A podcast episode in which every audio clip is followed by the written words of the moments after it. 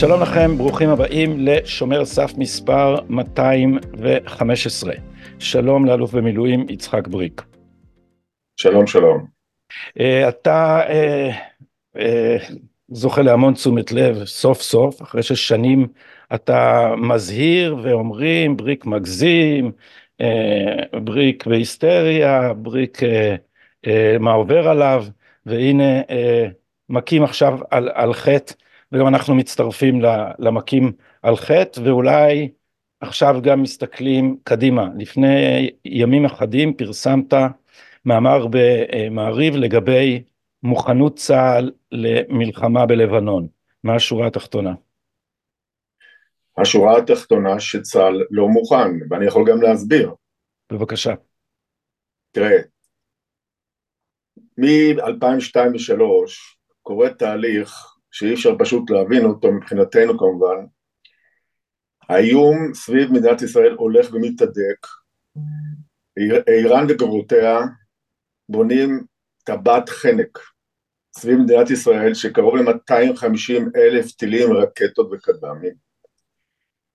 מדובר סדר גודל במלחמה אזורית של 3,000 עד 4,000 טילים ורקטות מדי יום ולא הקטנות של החמאס, יהיו שם גם מאות אם לא אלפי טילים מדויקים עם רש"קים של מאות קילוגרמים שהוכוונו למרכזי האוכלוסייה, גוש דן, חיפה, נושא של אה, באר שבע וירושלים, שיוכוונו לח... למטרות חשמל, מים, לשדות תעופה, לבסיסי חיל האוויר והים, לתשתיות כלכליות, ויגרמו להרס עצום כולל אבדות. הנקודה היא שככל שהאיום הזה הלך והתפתח, כך הצבא שקע יותר ויותר בתרדמה. בתפיסת עולם קבע הצבא לפני עשרים שנה שהמלחמות הגדולות נגמרו, יש שלום עם המצרים, יש שלום עם הירדנים, הסורים אז לא רלוונטיים, אין צורך בצבא גדול, והולכים ומקצצים חמישה רמטכ"לים, אלפי טנקים, ארטילריה בכמויות, חטיבות חי"ר, יודעי הנדסה וכו', ומדברים על צבא קטן וטכנולוגי בגודל המתאים לאיום הקיים סביבנו ובעצם הגענו לצבא שאיננו מסוגל היום להילחם בחמש זירות. במקביל כי צריך להבין שבמקביל הטילים הם בונים למשל בחיזבאללה את אותה כוח רדואן עשרת אלפים לוחמים מאומנים ואחריהם עוד עשרים אלף. את המיליציות הפרו-איראניות בסוריה, בתימן, בעיראק החמאס והג'יהאד היום במצב הרבה יותר קשה כמובן ובעצם אנחנו צופים שבמלחמה האזורית הכוללת הבאה יהיו חמש זירות כנראה, אחד זה החיזבאללה, השני זה המיליציות הפרו-איראנית בסוריה, בעתיד הסורים יצטרפו, השלישי עכשיו חמאס יותר מוחלש, אז נקרא השלישי זה יהודה ושומרון, התפוצצות המונית שזה יעשה, אני יש לי מה להגיד מה שצריך לעשות עכשיו שם, כי גם פה הולך להיות ברוך ענק, והרביעי זה בתוך ישראל, הקיצוניות הבדואית הערבית שפגשנו אותה בשומר החומות אבל בעתיד זה הרבה יותר מזה. ובעצם לא דיברנו עוד על המצרים והירדנים. אני רוצה להגיד שהירדנים היום עוברים מתוך לבנון סליחה מתוך סוריה.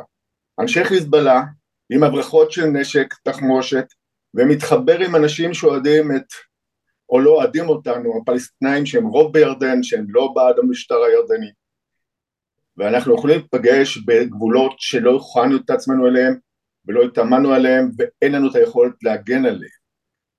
עכשיו מה שקרה בשנים האלה וזה מה שמדהים ככל שהאיום הזה הולך וגדל צה"ל גם הולך ומקצץ. הוא לא רואה את הדברים בעיניים.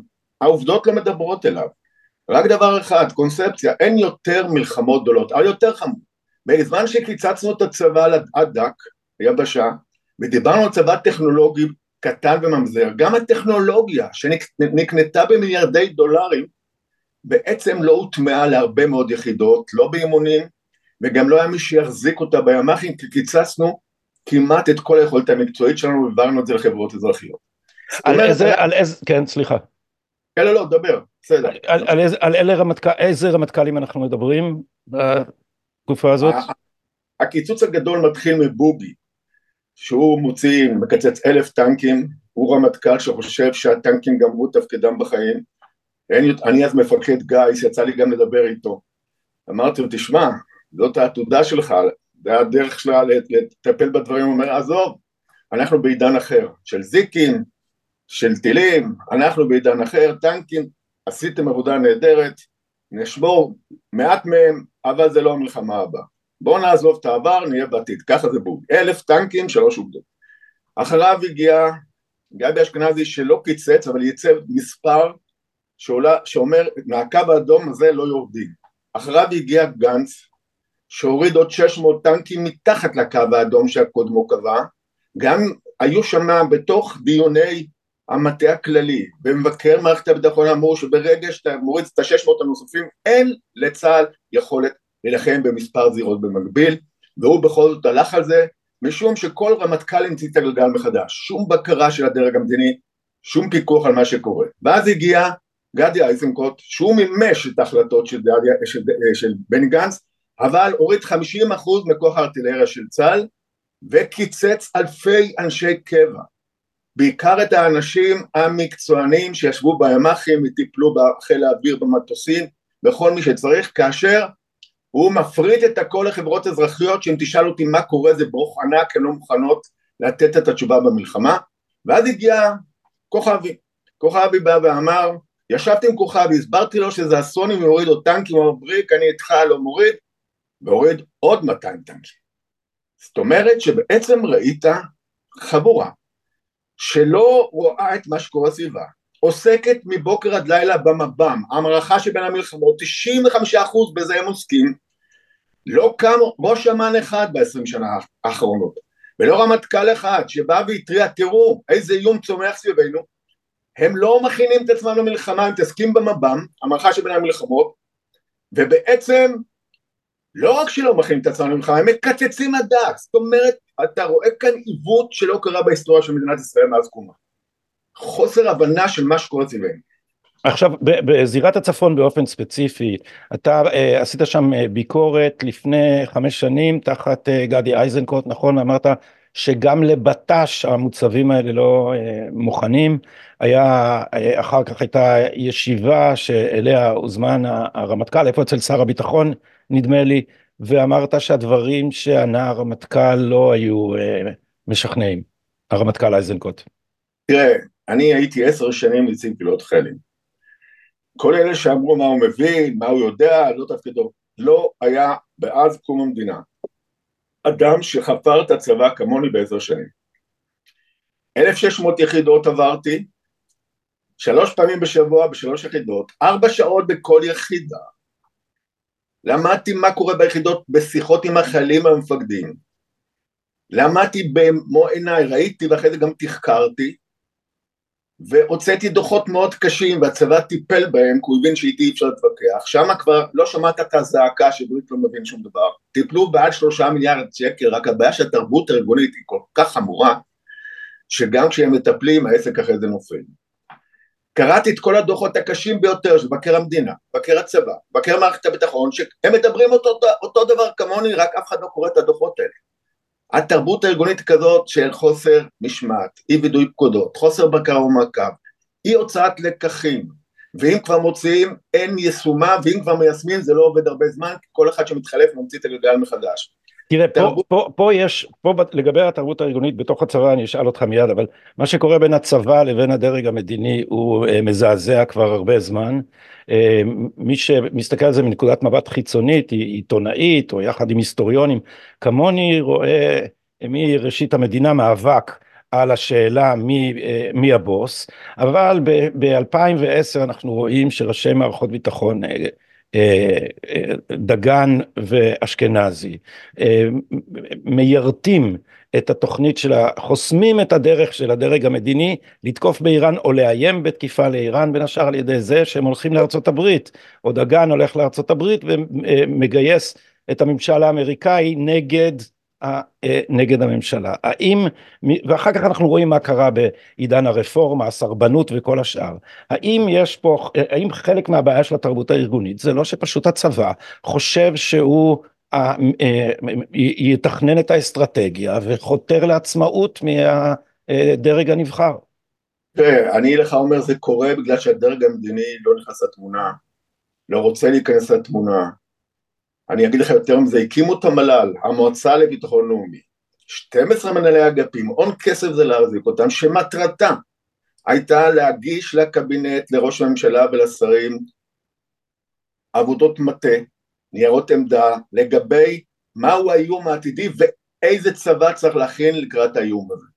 זה היה תפקידה, אבל היא לא עושה את תפקידה מאז הקמתה, כי ראשי הממשלות סיפחו אותה תחת אחריותם, הם לא ספרו את עמדתם, מעולם לא מתקיים דיון בקבינט עד עצם היום הזה על ראייה עתידית, כולם מתעסקים בעכשיו, ובעצם נוצר מצב שהממשלה איבדה קשר מוחלט. ועוד דבר, הממשלה הייתה צריכה בעצם לקבוע היא את מהו האיום העתידי, היא הייתה צריכה להחליט בעזרת המל"ל איזה גודל צבא או איזה תקציב היא תיתן לזה, ואז קוראים לרמטכ"ל שיכין תוכנית ומאשרים לו, ואז הוא יוצא לדרך. כל זה לא קורה באופן מוחלט. מה שכן קורה, הרמטכ"ל מקבל תקציב, אחרי דיונים בתוך uh, הממשלה, תקציב המדינה, הקשר בין זה לצרכים, או מעבר לצרכים, או פחות מהצרכים, אין לזה שום רלוונטיות, מתווכחים על תקציב, לא, לא קושרים את זה לאיזה ביטחון צריך,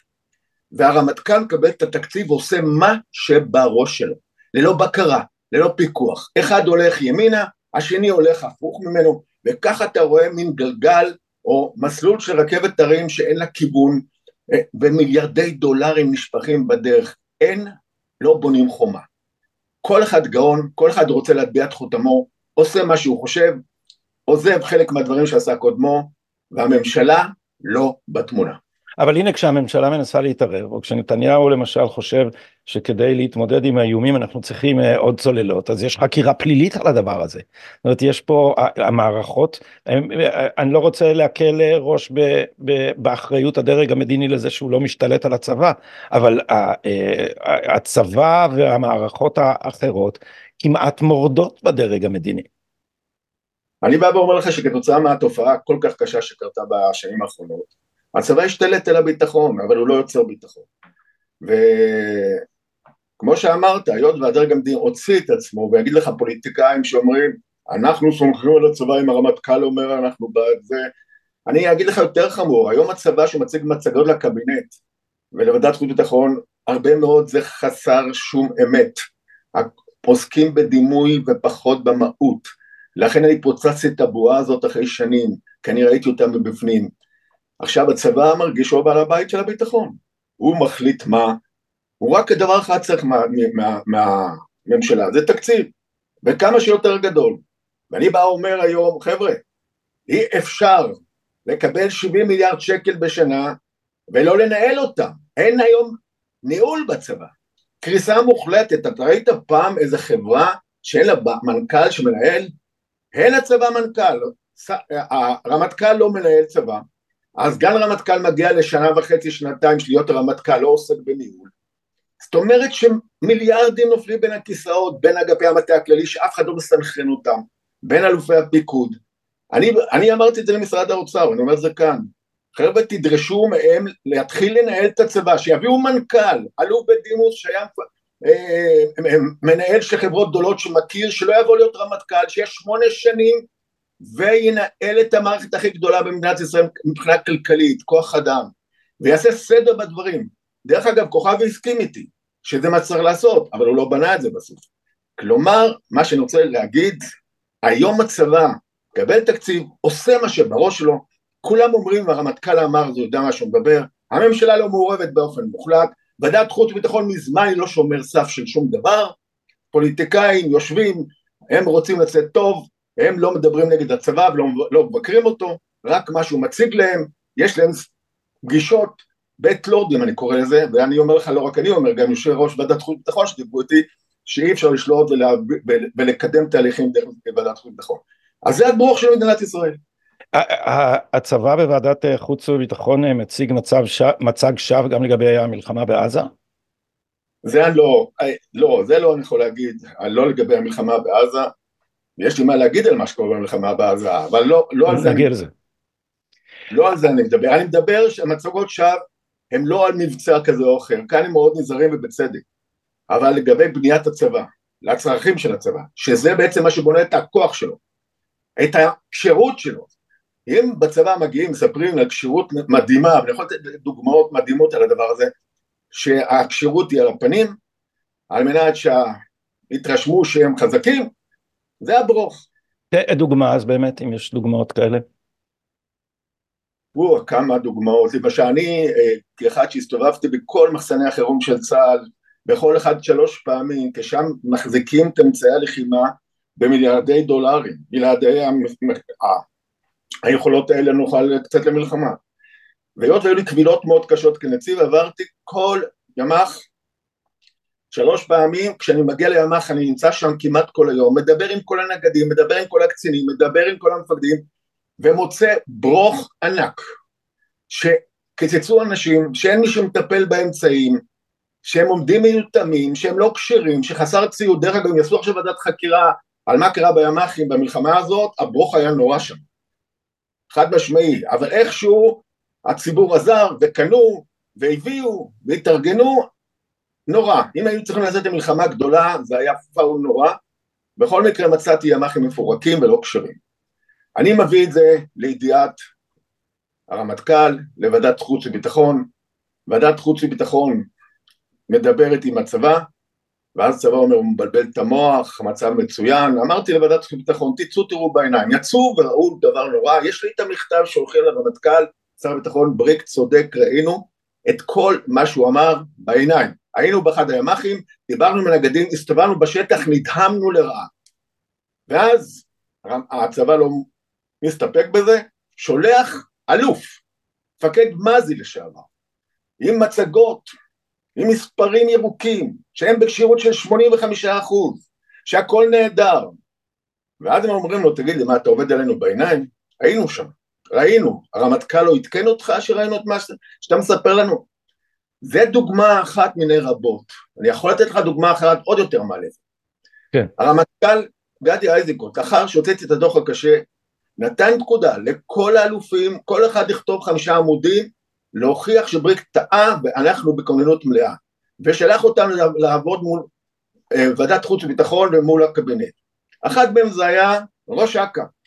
אחד הברוכים הכי גדולים שמצאתי זה בעיית כוח אדם.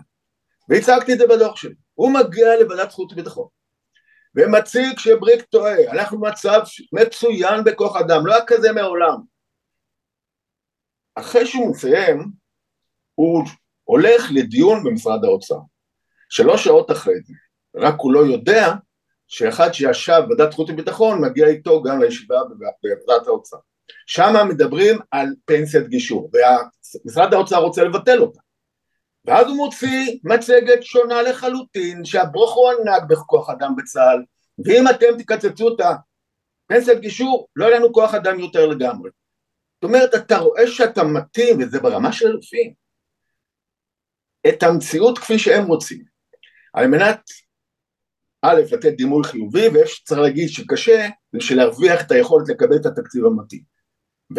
ותראה, זה לא חותך כל הזמן ואת כולם, אבל זה מאוד דומיננטי בעשר שנים שראיתי ובדקתי. אה, נחזור ללבנון, אה, אתה ראית אז מצב שהוא בלתי נסבל גם לבט"ש לא כל שכן במלחמה, באותו מאמר אמרת אם אה, כוח רדואן היה פורץ בשבעה באוקטובר הוא היה יוצר נזק בלתי נתפס בכלל ביחס למה שהיה בדרום ובעצם אתה אומר מאז שבדקת זה לא תוקן וחמור מזה גם עכשיו גם עכשיו כשאומרים לנו שאנחנו מוכנים כפי שלא היינו אף פעם למלחמה בלבנון, גם זה לא נכון? זה ממש לא נכון, ואני אגיד לך שאם רדואה היה תוקף חיזבאללה בשביעי לעשירי במקביל לחמאס, היינו במצב של להיות או לא להיות, בצורה חד משמעית, אני אסביר למה אני מתכוון. צה"ל במשך שנים לא בנה בכלל הגנה על גבולותיו. הוא קיצץ ביחידות המילואים עד כדי כך שלא היה מי שיעשה תעסוקות מבצעיות ויעשה את הפטרולים המס... בכל גבול ירדן, בכל גבול מצרים, בשנים האלה עברו מאות אלפי כלי נשק לידיים של יהודה ושומרון ולערבים קיצוניים בישראל. הגבולות האלה פרוצים לחלוטין עד עצם היום הזה. לגבי הגבולות היותר מסוכנים כמו לבנון, וסיפרתי מה שראיתי שם, ראיתי פשוט שערורייה שאין כדוגמתה. מצאתי שלא עושים, לא, נותנים, לא מבצעים פקודות. במקום שלושה כלי רכב על הציר, אחרי החטיפה, יש רק אחד, כי הרכבים מקולקלים, כן מי שתקן אותם, כן נהגים. נכנסתי לתוך המוצבים בכל מוצב ארבע שעות, דיברתי עם החיילים, הם מספרים לי שלהם ציוד ראיית לילה, כשהם יושבים בקופית, במוצב, צופים בלילה, הם לא מסתכלים על כלום, הם לא רואים, אז הם בסמארטפונים שלהם. מצאתי שלא עושים תרגולות למוצב, מצאתי שגדי איזנקוט כרמטכ"ל קיצץ כוח מאוד גדול במוצבים קדימה וביטל את החטיבות המרחביות שמעתודה מאחורה. אז מה שקרה שכל פלוגה של 70 אנשים בפלוגה, אה, במוצב פלוגתי על גבול הצפון קיבלה קטע הרבה יותר גדול של סריקה, מ-8 קילומטר ל-16 קילומטר. כלומר, הכפילו את הכמות של העבודה, קיצצו את האנשים, ובתוך המוצבים היו מצבים שהיו 30 אנשים משום שיצאו לחופשות ולא היה הגיע, הגיע המחזור הבא והתאפלו ב-16 קילומטר ולא קרה כלום, הכל היה בלוף. את זה הצגתי לליברמן, קודם כל סטרוק, שהיה אז אה, אה, אלוף פיקוד צפון, הגעתי אליו, לפני שהגעתי לליברמן ואמרתי לו, תשמע, אני הולך להציג את זה לליברמן, לרמטכ"ל, מה יש לך להגיד? הוא היה שמונה חודשים בתפקיד, הוא אומר, אני מצטער, אתה צודק, ברוך ענק, אני בהחלט אכנס עכשיו לטיפול, שמונה חודשים לא היה ולא רע. הגעתי לליברמן לבירור שעושה לגדי איזנקוט וליואל סטריק. יואל סטריק, לא סטוק, יואל סטריק. כן. ופה אתה רואה איך הצבא מתנהל. ליברמן אומר, תציג מה שראית, אני מציג, אומר מזעזע, הוא שואל את יואל, מה דעתך על מה שבריק אמר? וזה אחרי שכמה ימים לפני זה הוא אמר לי, בריק ברוך ענק, תשמע, לא כצעקתה, אנחנו הצבא הכי חזק, תאמין לי, תבוא לתרגיל, אתה תראה. הוא שואל אותו, אבל תגידי מה, אנחנו מטפלים, זה לא כמו שבריק אומר, זה יותר טוב מה שהוא אומר. ואז הוא שואל את גדי איזנקוט, הרמטכ"ל, וזה, וזה אומר לו, זה לא תפקידו של בריק לבדוק. יש לנו מבקר הצבא, מבקר מערכת הביטחון, אז אני מסתכל עליו ואומר לו, תגיד לי, מבקר הצבא נתן לך את התמונה הזאת? מבקר מערכת הביטחון נתן לך את התמונה הזאת? היא לא מעניינת אותך? מה זה משנה מי מציג לך את זה? קבל את זה ותתחיל לטפל, זאת אומרת, לא האיך, המה, אלא מי. כן. ואז מה שקרה, שליברמן החליט לעשות ביקורת פתע והוא ראה משהו רע, לא אפרט יותר, עברו השנים, שום דבר לא תוקן, המצב היום הוא במצב חמור מאוד בקו, אני עכשיו הייתי ודיברתי עם פלוגה שנמצאת בקו, אני אישית, והסיפורים הם בדיוק אותם סיפורים. עכשיו, אחרי גיוס המילואים, אחרי שהעלו לצפון כוחות. הכל, עכשיו לפני שבועיים. לפני שבועיים. אני מגיע לפלוגה שנמצאת על הקו והיא מספרת לי את אותם סיפורים שראיתי בעבר.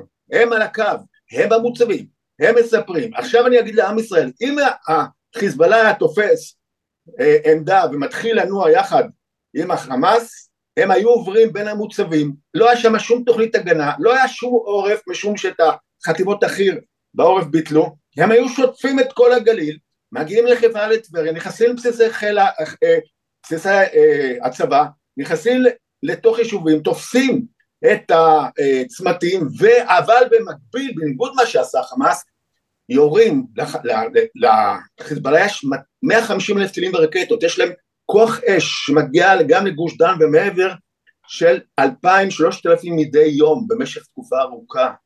הם היו מתחילים בזה, היינו מתעוררים לבוקר שחור, שהצפון כבר לא בידינו, אלפי טילים עלינו, לא היינו בכלל יכולים להתגייס. אבל מאז, שבע, אבל מאז שבעה באוקטובר אה, אה, הגיעו לשם כוחות, אה, צה"ל נערך, מוכנים לאפשרות, אנחנו הרי יש פה עכשיו הסלמה הדרגתית, ישראל גם לוקחת סיכונים, היא מבצעת חיסולים של גם בתוך חיזבאללה וגם של חמאס בתוך ביירות, האם גם מאז שבעה באוקטובר לא אה, הוכנו הכוחות במידה מספקת? תשמע, אי אפשר להכין בשלושה חודשים מה שלא עשו בעשרים שנה.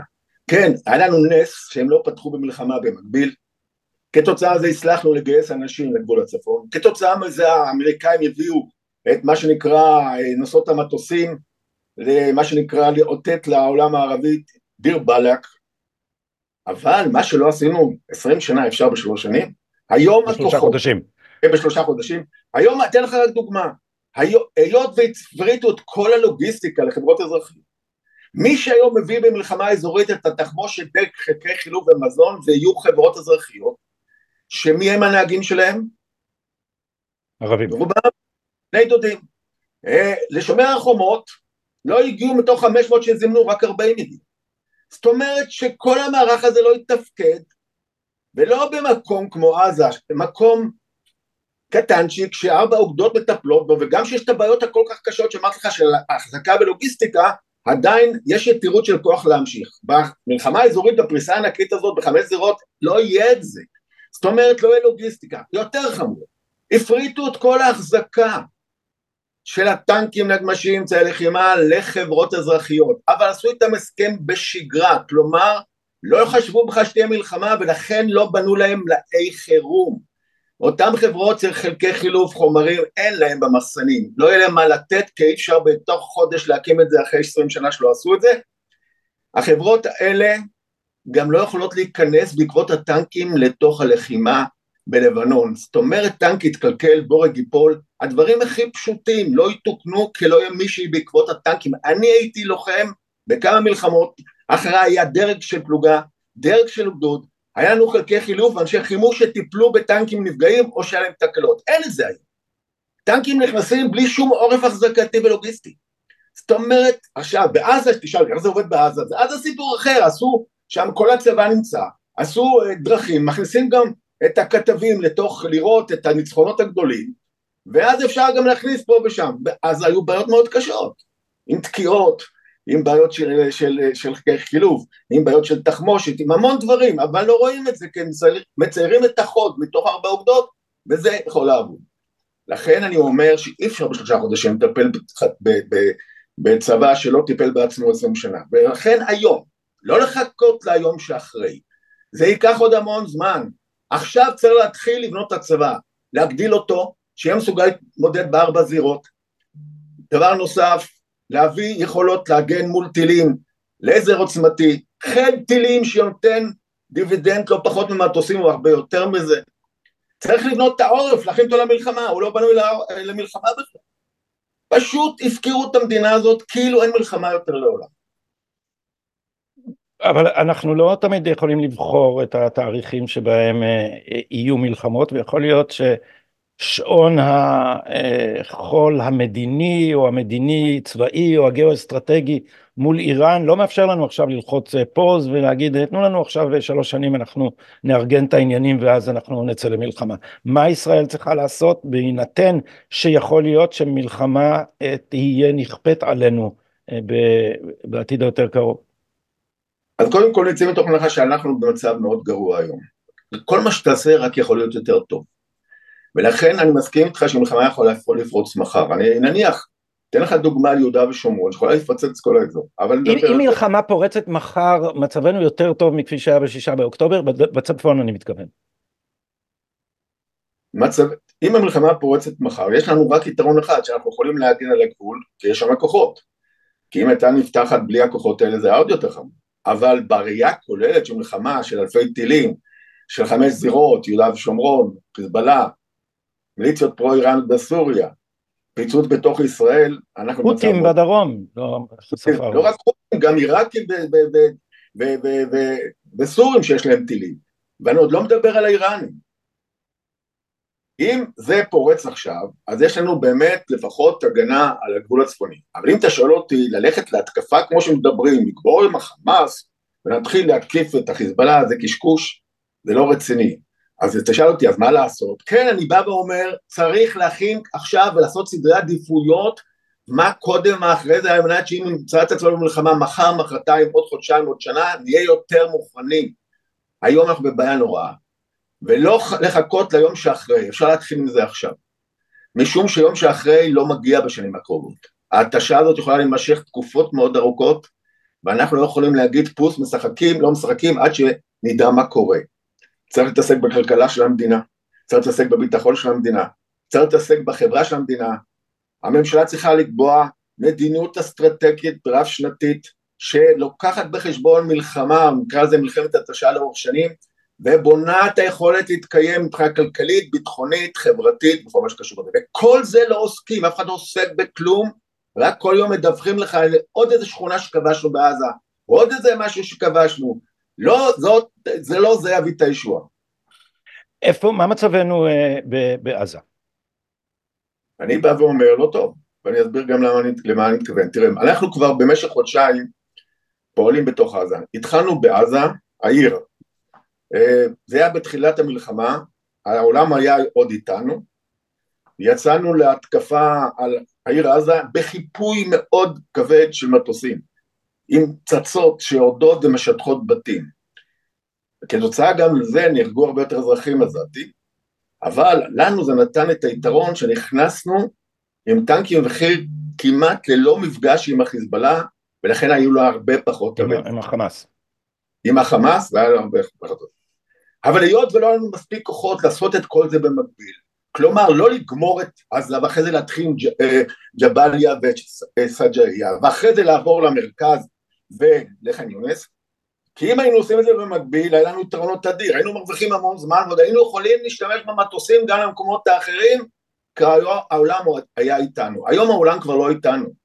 ואנחנו נמצאים היום בתוך המרכז ובתוך ח'אן יונס כאשר כבר מטוסים לא משטחים בתים, כאשר דרך אגב יש גם בעיה מאוד קשות של תחמושת, כי לא, לא בנינו מלאים בשנים האלה, חשבנו שהמלחמות נגמרו עד כדי כך, ועכשיו תלויים באופן מוחלט מהאמריקאים, והם נותנים לנו ומקציבים כמה שהם רוצים או שהם לא יכולים גם, ואנחנו עובדים מפיר לפיר, מעמדה לעמדה, משכונה לשכונה, ונהרגים לנו עד עכשיו לפחות ממוצע שלושה עד שני ארבעה הרוגים ביום, ובעצם הבעיה המרכזית שלא מספרים לאומה, ואני אגיד לך אותה עכשיו, שא' את כל המנהרות שמתחת לעזה ומתחת לח'אן יונס עוד לא נגענו בהם, כל הפירים שאנחנו מפוצצים, אלף ומשהו זה קצה הקרחון לעומת הפירים שיש להם, שזה מרחבים אדירים, המנהרות שמתחת הם מאות קילומטרים, כן, פה ושם מראים לך את הרמטכ"ל או שר ביטחון נכנס לאיזה מנהרה ומצביע על איזה הישג ענק, הבעיה שיש מאות קילומטרים שלא הגענו אליהם בכלל, וגם אם נכנסת לאיזה מנהרה ופוצצת אותה זה כלום לעומת מה שבעצם יש מתחת. עכשיו המנהרות האלה מחוברות מהצפון ועד סיני, כולל מתחת לסיר פילדלפי לתוך סיני, והנה הברוך הגדול, רפיח. מחנות רפיח הם צפופים כמו שלא הכרנו בשום מקום אחר, אוהל נוגע באוהל, שם יש שני מיליון פליטים, חלק מתושבי מחנות הפליטים וחלק שהגיעו משם מהצפון, הם בתוך המחנות, הם סביב המחנות, יש ביניהם, אם אתה שואל אותי, אלפי אלפי אנשי חמאס, שאתה לא יודע להגיד מי זה פליט תמים ומי זה החמאסניק ביניהם, מעורבים ביחד, כאשר הם שולטים היום ביד רמה בכל הדלק שמגיע לשם, בנושא של אה, חלוקת מזון, לא חסר להם שום דבר, הם מנצלים את זה בצורה מצוינת, את כל הנושא ההומניטרי, אבל יותר חמור, הם שולטים על המנהרות הגדולות שעוברות מסיני, והמנהרות האלה העבירו במשך שנים את אמצעי הלחימה לחמאס. עכשיו, אם אתה לא מטפל ב... ברפיח ולא מטפל במנהרות מתחת, בוא נגיד שאתה הצלחת לגרום לח'אן יונס מה שעשית לעזה. אבל לא הכית את ראש הנחש, כלומר לא הגעת למטרה המרכזית שלך שמה שנקרא מיטוט החמאס מיכולותיו והם שלטונו, הם ממשיכים ביד רמה ברפיח, לא רק זה, יש להם מנהרות שמגיעים עד עזה מתחת, עד ח'אן מתחת, וגם היום אחרי שכבר כבשנו את כל עזה הם יוצאים מאחורים ויורים, נכון שלא בצורה מתואמת, כל אחד על פי הבנתו, ועושים לנו בלאגן. אז השאלה אם צה"ל מסוגל להתמודד עם הנושא של רפיח, וכאן הבעיה המרכזית. ואני אומר צריך להגיד את זה לציבור, שיבין לאן אנחנו הולכים. היום שלהיכנס לתוך רפיח עם שני המיליון פליטים זה מהומה עולמית, אז אלפי הרוגים, אתה לא יכול שמה להבין מי זה החמאסניק ומי זה לא חמאסניק. זאת אומרת שאני לא רואה כוונה כזאת. אתה שמעת שמישהו מדבר על רפיח להיכנס? עד היום דיברו על עזה, ח'אן יונס, אף אחד לא מדבר על רפיח. אבל ראש הממשלה דיבר על ציר פילדלפי. אז הנה ציר פילדלפי. בשביל גם, בשביל לעצור את, את אמצעי לחימה מתוך סיני, חייבים לשים קיר של 13 קילומטר, עומק של 40 מטר בתוך האדמה, שיחסום את המנהרות האלה. יש שתי אפשרויות. אפשרות אחת היא בין מחנות רפיח לח'אן יונס בתוך עזה. אי אפשר לבנות קיר כזה, זה פרויקט לאומי, מאות פועלים, ברזלים, בטון, משאיות שבאות ונוסעות, זה שטח מוכה על ידי חמאס, הם מוצאים מתוך המנהרות, מדדים בנו, כמו שהם עושים לקוחות שלנו שנכנסים לח'אן יונס. וגם מתוך רפיח יצאו אנשים בלילה ואף פועל לא ייכנס. זאת אומרת, אי אפשר לבנות את הקיר. אז מה כן? דרך היחידה שאפשר לעשות זה ללכת עם המצרים. ועל זה מנסים עכשיו לעבוד. כלומר, שארצות הברית תממן את הקיר הזה ותבנה בתוך שטח מצרים. שם לא יהיה מה שנקרא זינוב, לא יזנבו אחרינו כי חמאס לא יגיע לשם. הבעיה שהמצרים לא מוכנים, ועד הרגע הזה לא הצליח לשכנע אותם. אז אם אני מסכם את מה שאמרתי עד עכשיו, אם לא יצליחו לטפל ברפיח, ולא יצליחו לבנות את הקיר, לא מיגרנו את החמאס, לא רק זה שלא מיגרנו, כל היכולות שלו להתפשט מחדש דרך המנהרות שנשארו למטה, זה עניין של זמן.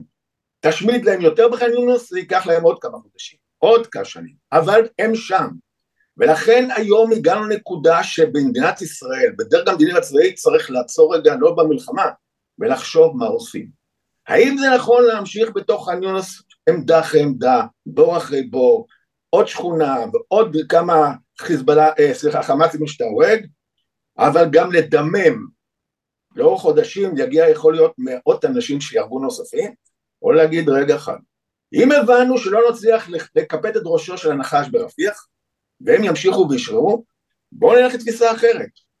במקום לדמם, נצא כמו שאנחנו עכשיו מדברים על מה שקורה בעיר עזה, נקטר את עזה, ונעבוד עליה מלמעלה עם מטוסים, חימוש מדויק, שיטות, לא ניתן להם לראש, להרים את הראש לעולם, אבל לא נדמם בשטח. אותו דבר עכשיו, לא להמשיך בח'אן יונס ובמחנות המרכז, אלא גם שם לקטר, לא לתת להם לבנות את עצמם מחדש, מתוך הנחה שאלה ברפיח ממשיכים להתקיים, שהמנהרות מתחת ממשיכים להתקיים, ולגרום לכך שנוריד את ראשם, לא ניתן להם לצאת, אבל גם לא נהרג בהמוננו.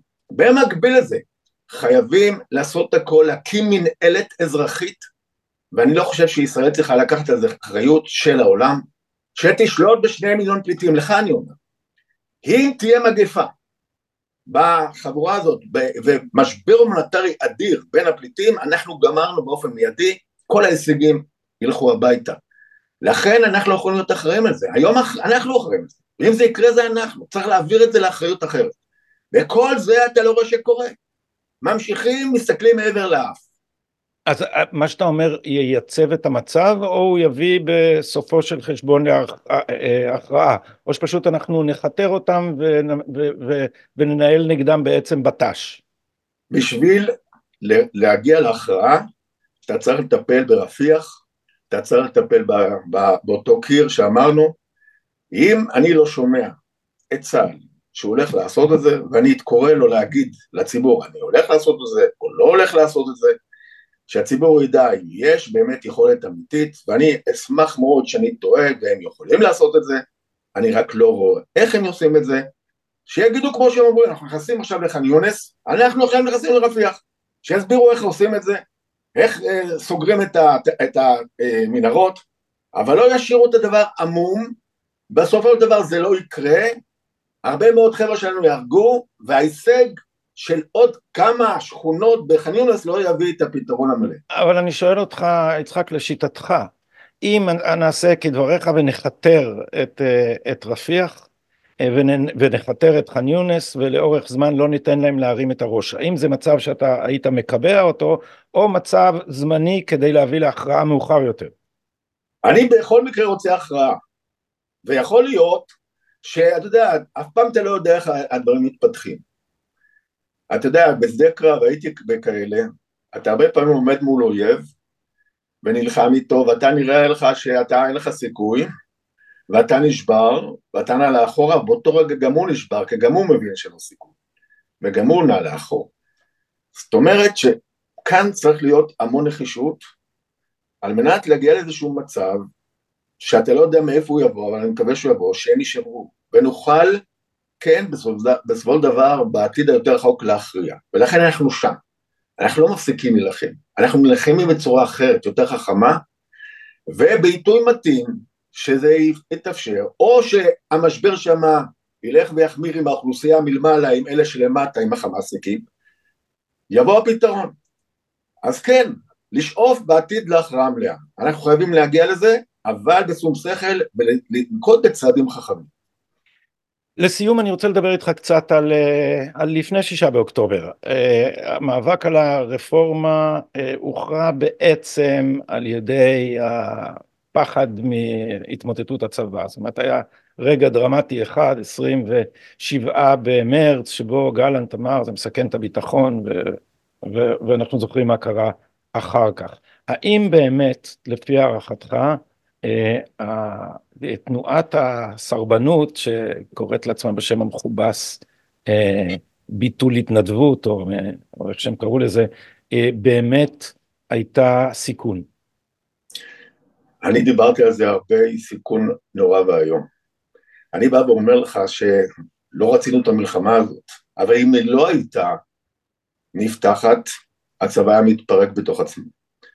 ברגע שהכניסו את הפוליטיקה לתוך הצבא, ואני אומר לך, זה מגיע לרמה של בתוך טנק יש ימיני, שמאלני, יש דתי וחילוני, והם מתחילים לריב אחד עם השני. בתוך היחידות, במחלקות, בפלוגות. סרבנות של טייסים, סרבנות של יחידות אחרות. זה תהליך של התפרקות. ואני אומר לך, אם לא הייתה מתפתחת המלחמה והיו מפסיקים את הסרבנות הזו ומתאחדים מחדש, תוך כמה חודשים לא היה לנו צבא. אי אפשר היה לתקן את זה. ברגע שנכנסת הפוליטיקה לתוך הצבא, ומתחילים שם אותם ריבים כמו בחוץ, וזה התחיל, אזי אין, אין יכולת כבר לבנות את זה. אתה שובר את הדברים הכי בסיסיים של הערבות הדדית, לרעהו, של הלכידות, של האחווה, זה הדבר שמחזיק אותנו במלחמות ישראל, זה המוטיבציה, רוח הלחימה. אם זה היה נשבר לגמרי, אי אפשר. ואני רואה בסרבנות הזאת אסון לאומי. הליכה עם הראש בקיר של מפקדים בכירים שהובילו, כי הם לא סובלים את הממשלה. יש דברים שלא עושים, גם אם אתם לא סובלים וגם אם אתם חושבים שאתם צודקים, אל תפרקו את הצבא. זה הליכה שהיא פשוט בלתי נסלחת. לאיך הובילו קצינים בכירים כולל רמטכ"לים, אלופים, וצעקו לסרבנות, והכי מוזר שעוד היום חלק מהם בוחר אה, הרצי הלוי לשים בקבוצה הזאת, של פיקודו של מופז, לתת את ההערכות, חבר מביא חבר מה שנקרא, חוק, הנחקר בו, אה, אה, אה, מחליט מזה השופט שלו, זה פשוט לא יאומן.